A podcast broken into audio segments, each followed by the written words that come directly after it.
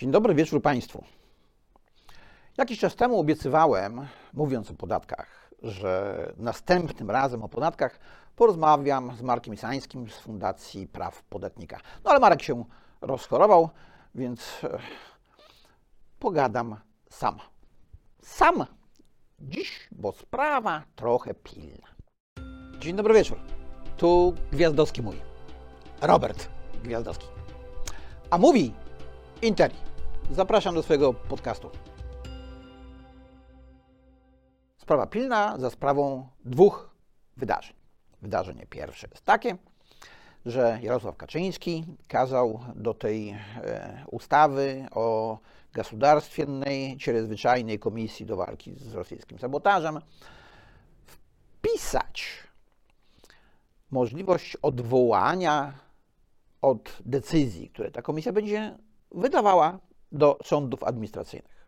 No, nawet nie musiał kazać wpisywać, bo to jest oczywiste, że jeżeli mamy do czynienia z organem administracyjnym, to skargi na decyzję organu administracyjnego trafiają do sądów administracyjnych.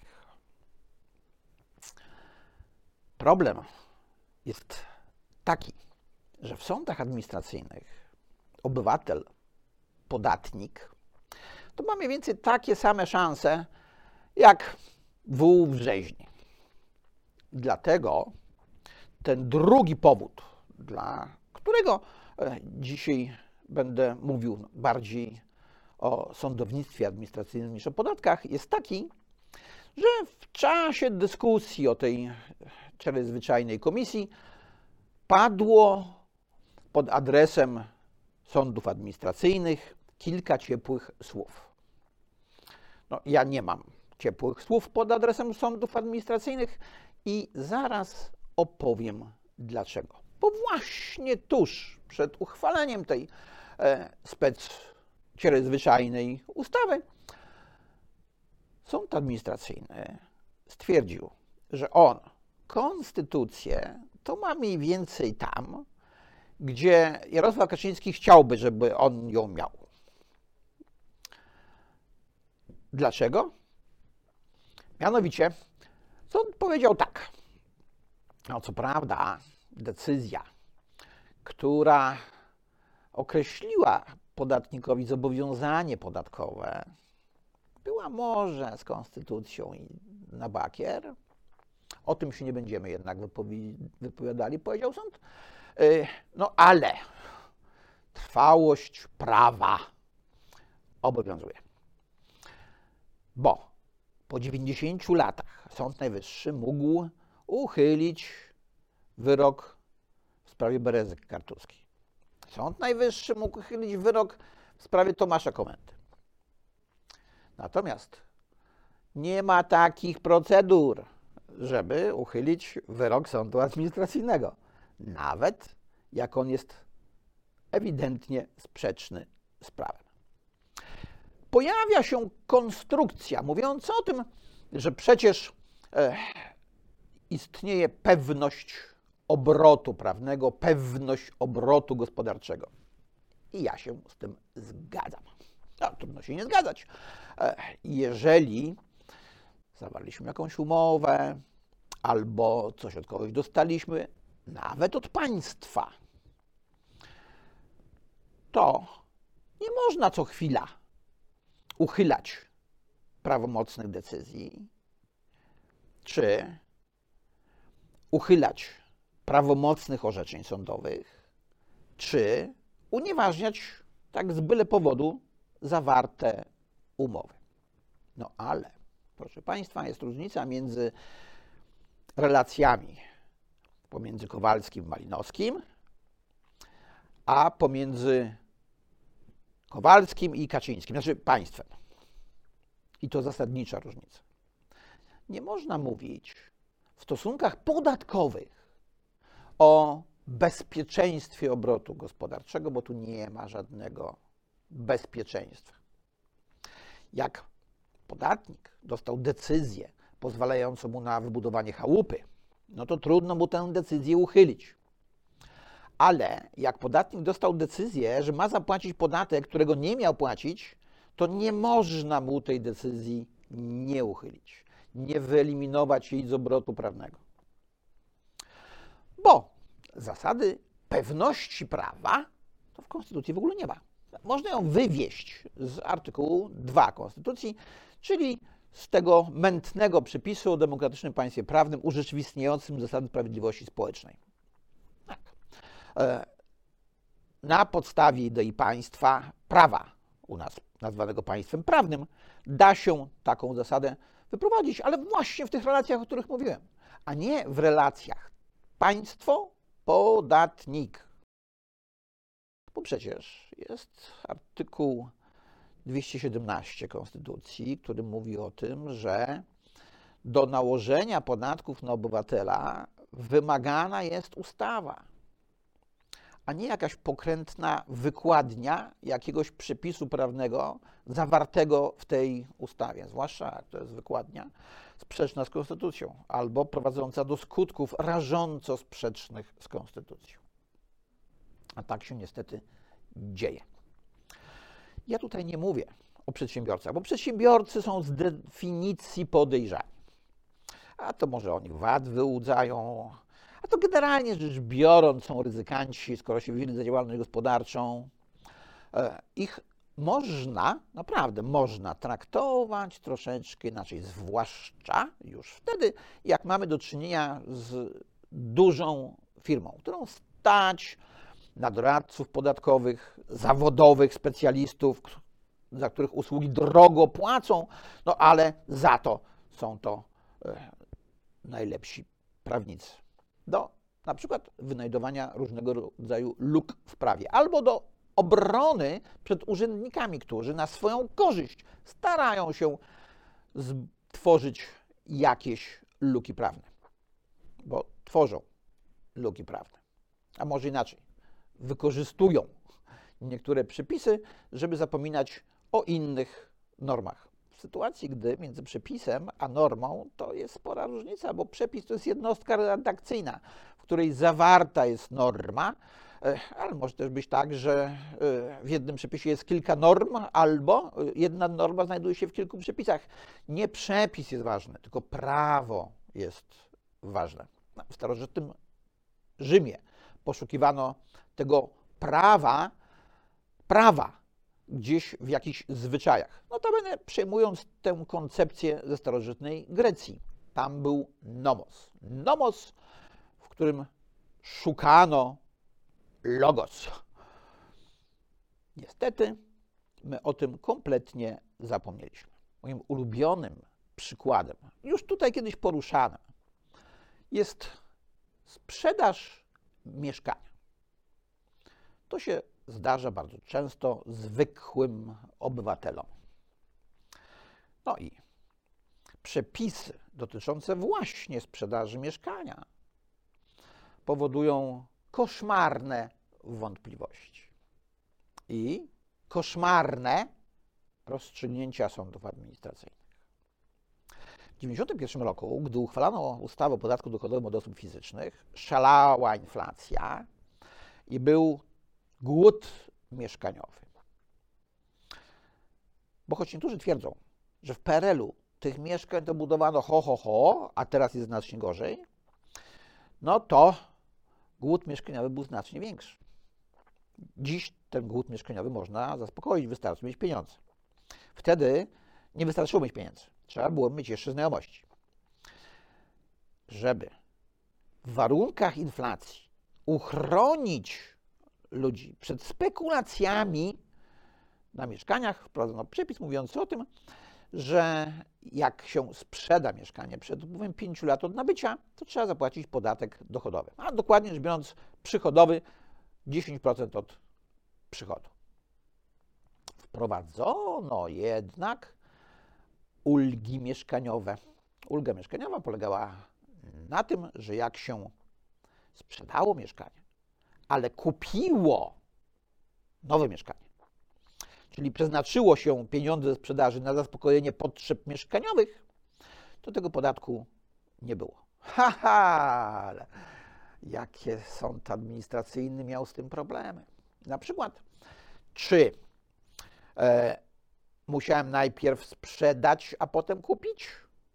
czy mogłem powiedzieć, że jak już kupiłem, na przykład na kredyt, to te pieniądze, które dostałem ze sprzedaży i spłaciłem kredyt, zostały wykorzystane na zaspokojenie potrzeb mieszkaniowych, czy też nie?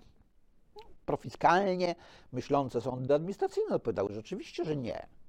Przecież trzeba było przeznaczyć na zakup mieszkania te pieniądze, które dostałeś ze sprzedaży mieszkania, drogi podatniku. Ciekawa konstrukcja, no bo jak ktoś mi zapłacił na rachunek bankowy, to ja nie wiedziałem, które pieniądze ja tam już miałem, a które są ze sprzedaży mieszkania. Nieprawdaż?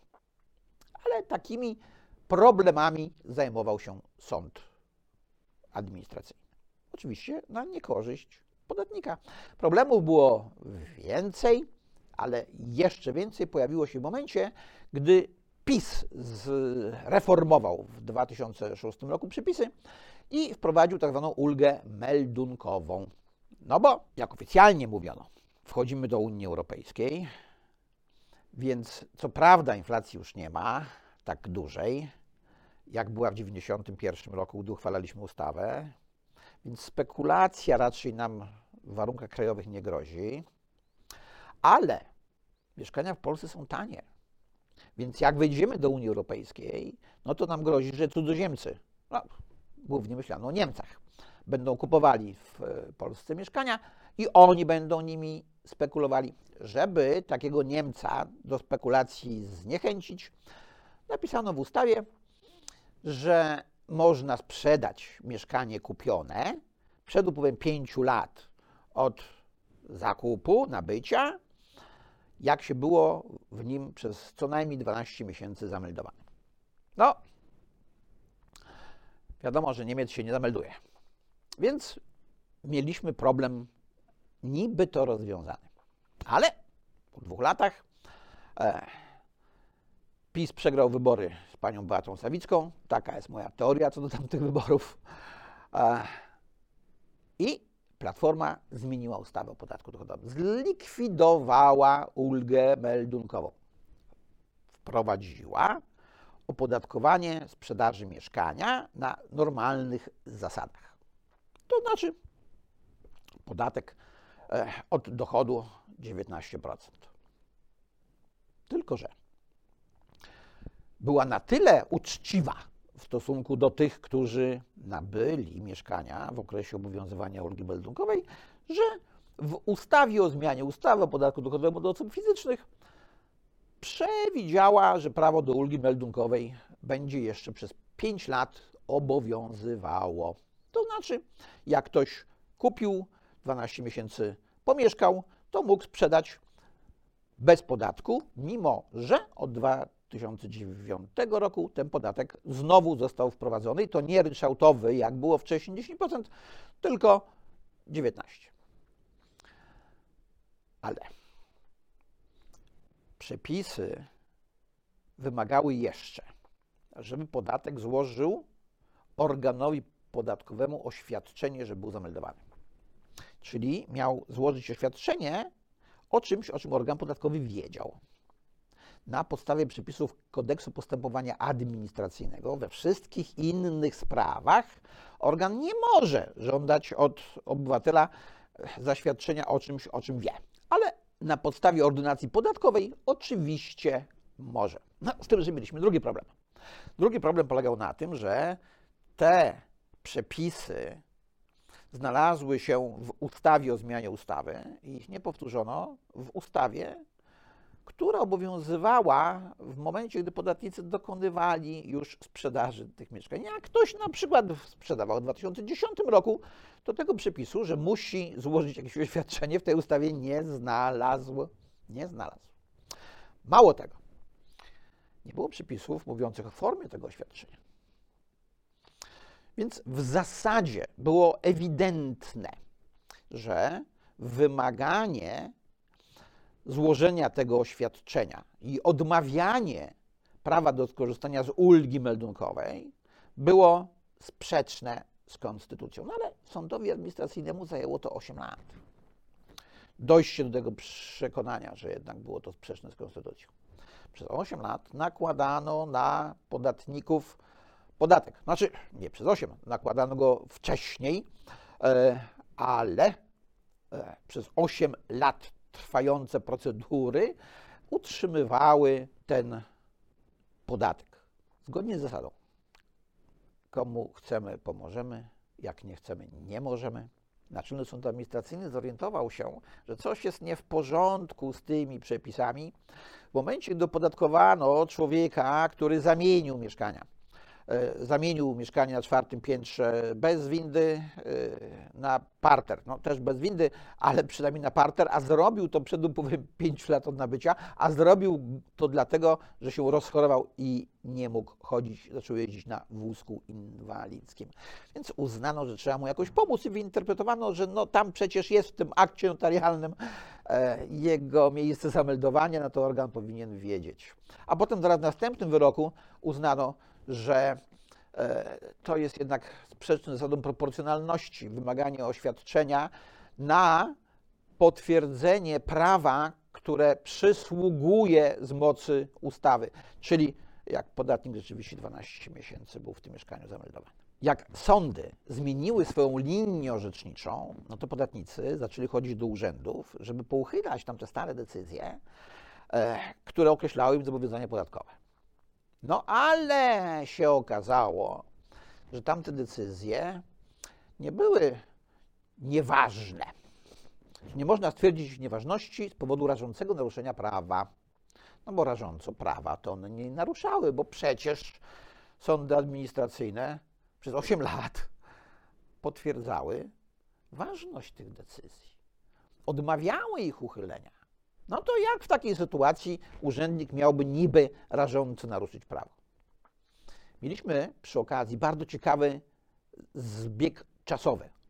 Otóż w tak zwanym międzyczasie zaczęły obowiązywać przepisy uchwalone przez Platformę Obywatelską bodajże w roku 2011 dotyczące odpowiedzialności materialnej urzędników za wydawanie decyzji z rażącym naruszeniem prawa.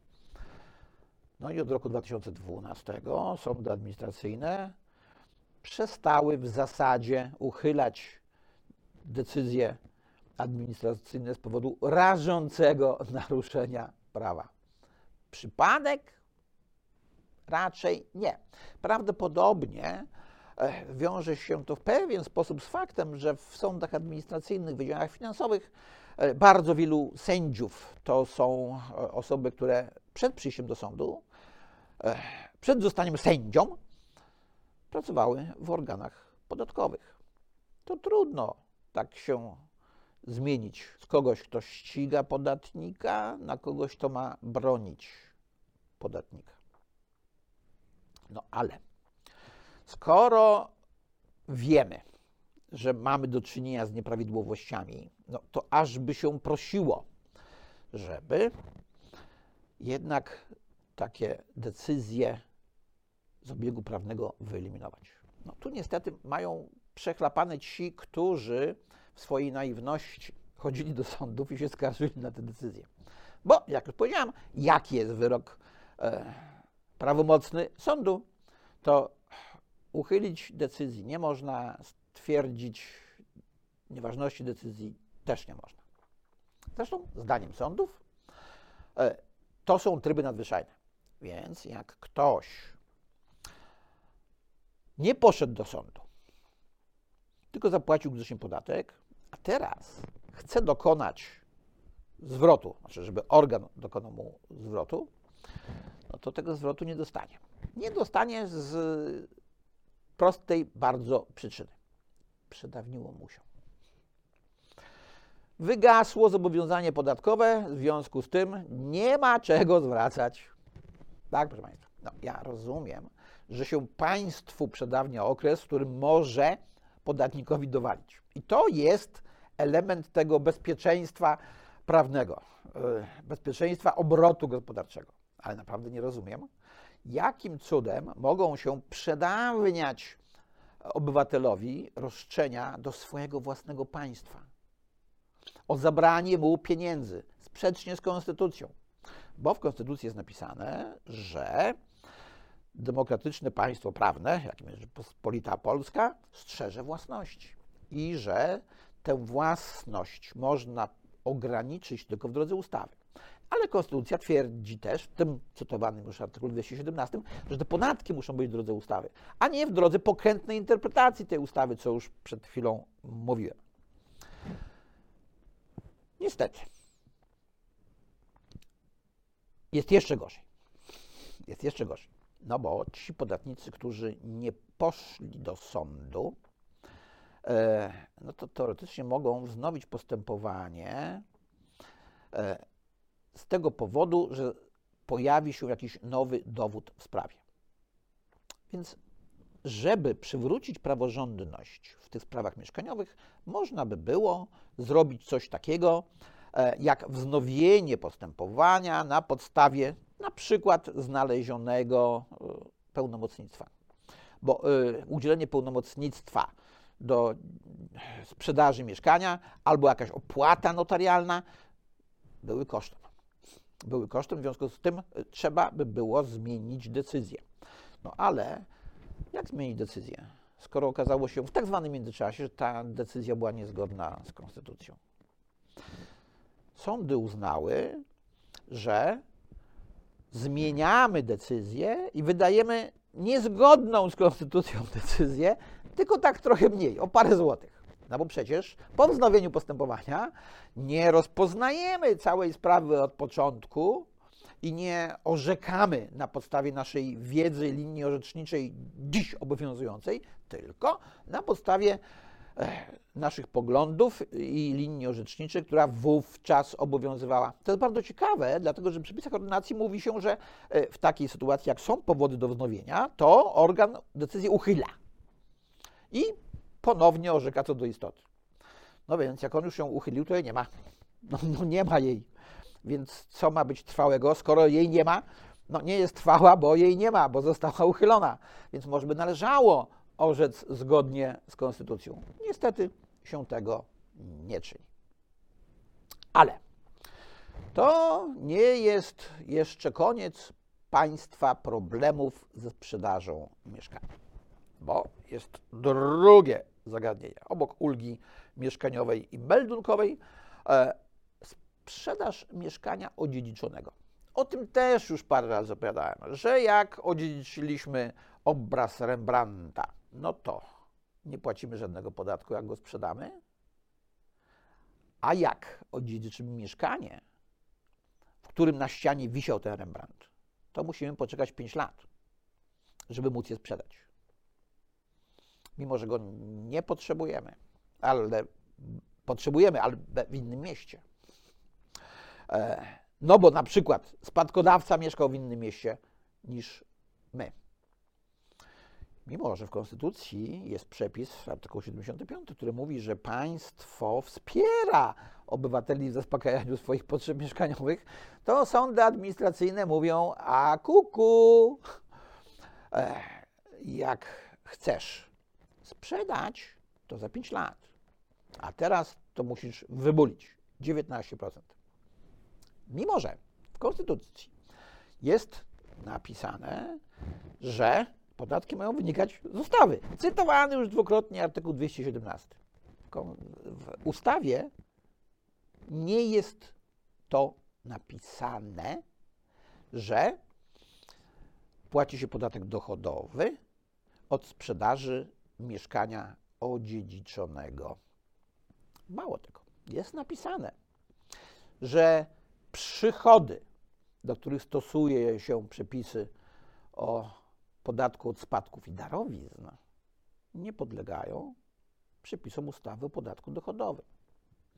Cała zresztą ustawa jest o podatku dochodowym, więc powinniśmy opodatkować sobie dochód. No ale niestety E, sądy administracyjne uważają, że opodatkowujemy przychód. I to jeszcze taki, którego nie ma. No bo przychód to był w momencie, kiedy coś odziedziczyłem. Miałem majątek milion. Odziedziczyłem mieszkanie za 500 tysięcy. No to mam majątek półtora miliona. Od 500 tysięcy, czyli od przyrostu majątku, zapłaciłem podatek majątkowy, jakim jest podatek od spadków i darowizn. No i Mam majątek półtora miliona. Mam własność półtora miliona. Tę własność, którą strzeże konstytucja. No i teraz sprzedaję to mieszkanie za 500 tysięcy. Czyli dalej mam majątek półtora miliona. Prawda? Miałem półtora i mam półtora. Dochodu nie osiągnąłem żadnego. Mało tego, ja przychodu nie osiągnąłem. Ja zamieniłem aktywo z aktywa, które się nazywa mieszkanie, na aktywo, które się nazywają pieniądze. Nie przebijecie się w sądach administracyjnych z taką argumentacją, nie ma siły. Co twierdzą sądy? Sądy twierdzą, że to jest inne zdarzenie. Sprzedaż. Że nieopodatkowane jest nabycie w drodze dziedziczenia. E, I z tego jesteś obywatelu zwolniony w przypadku podatku dochodowego. To jest bardzo dziwne, bo dziedziczenie to jest nabycie majątku w drodze spadku. No albo darowizny, jak jest darowizna. I od tego zdarzenia jest podatek od spadków i darowizn. Czyli w zasadzie ustawodawca mógłby nic nie napisać w ustawie o podatku dochodowym od osób fizycznych. Bo po co? Skoro dziedziczenie jest opodatkowane podatkiem majątkowym, a nie dochodowym.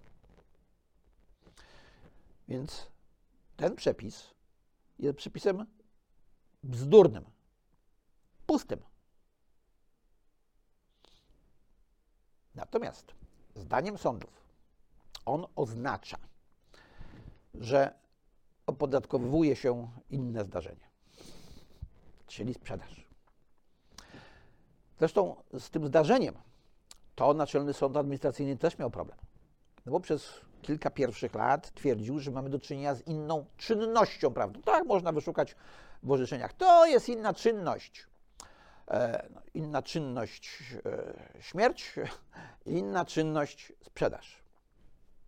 E, zorientowali się jednak sędziowie, że podatek od czynności cywilnoprawnych też jest.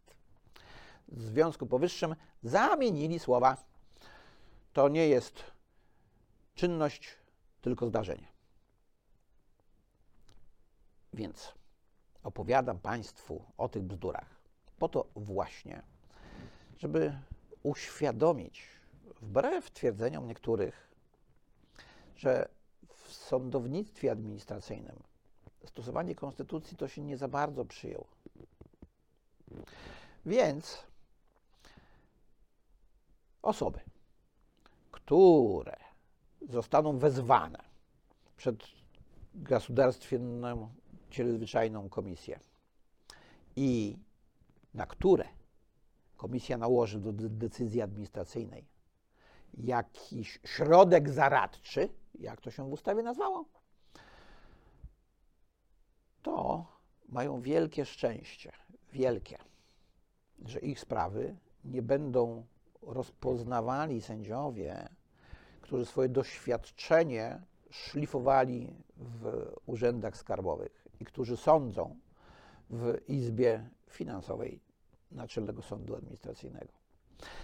Bo w różnych innych sprawach nie jest tak źle, a czasem bywa nawet dobrze, ale na pewno nie w sprawach finansowych.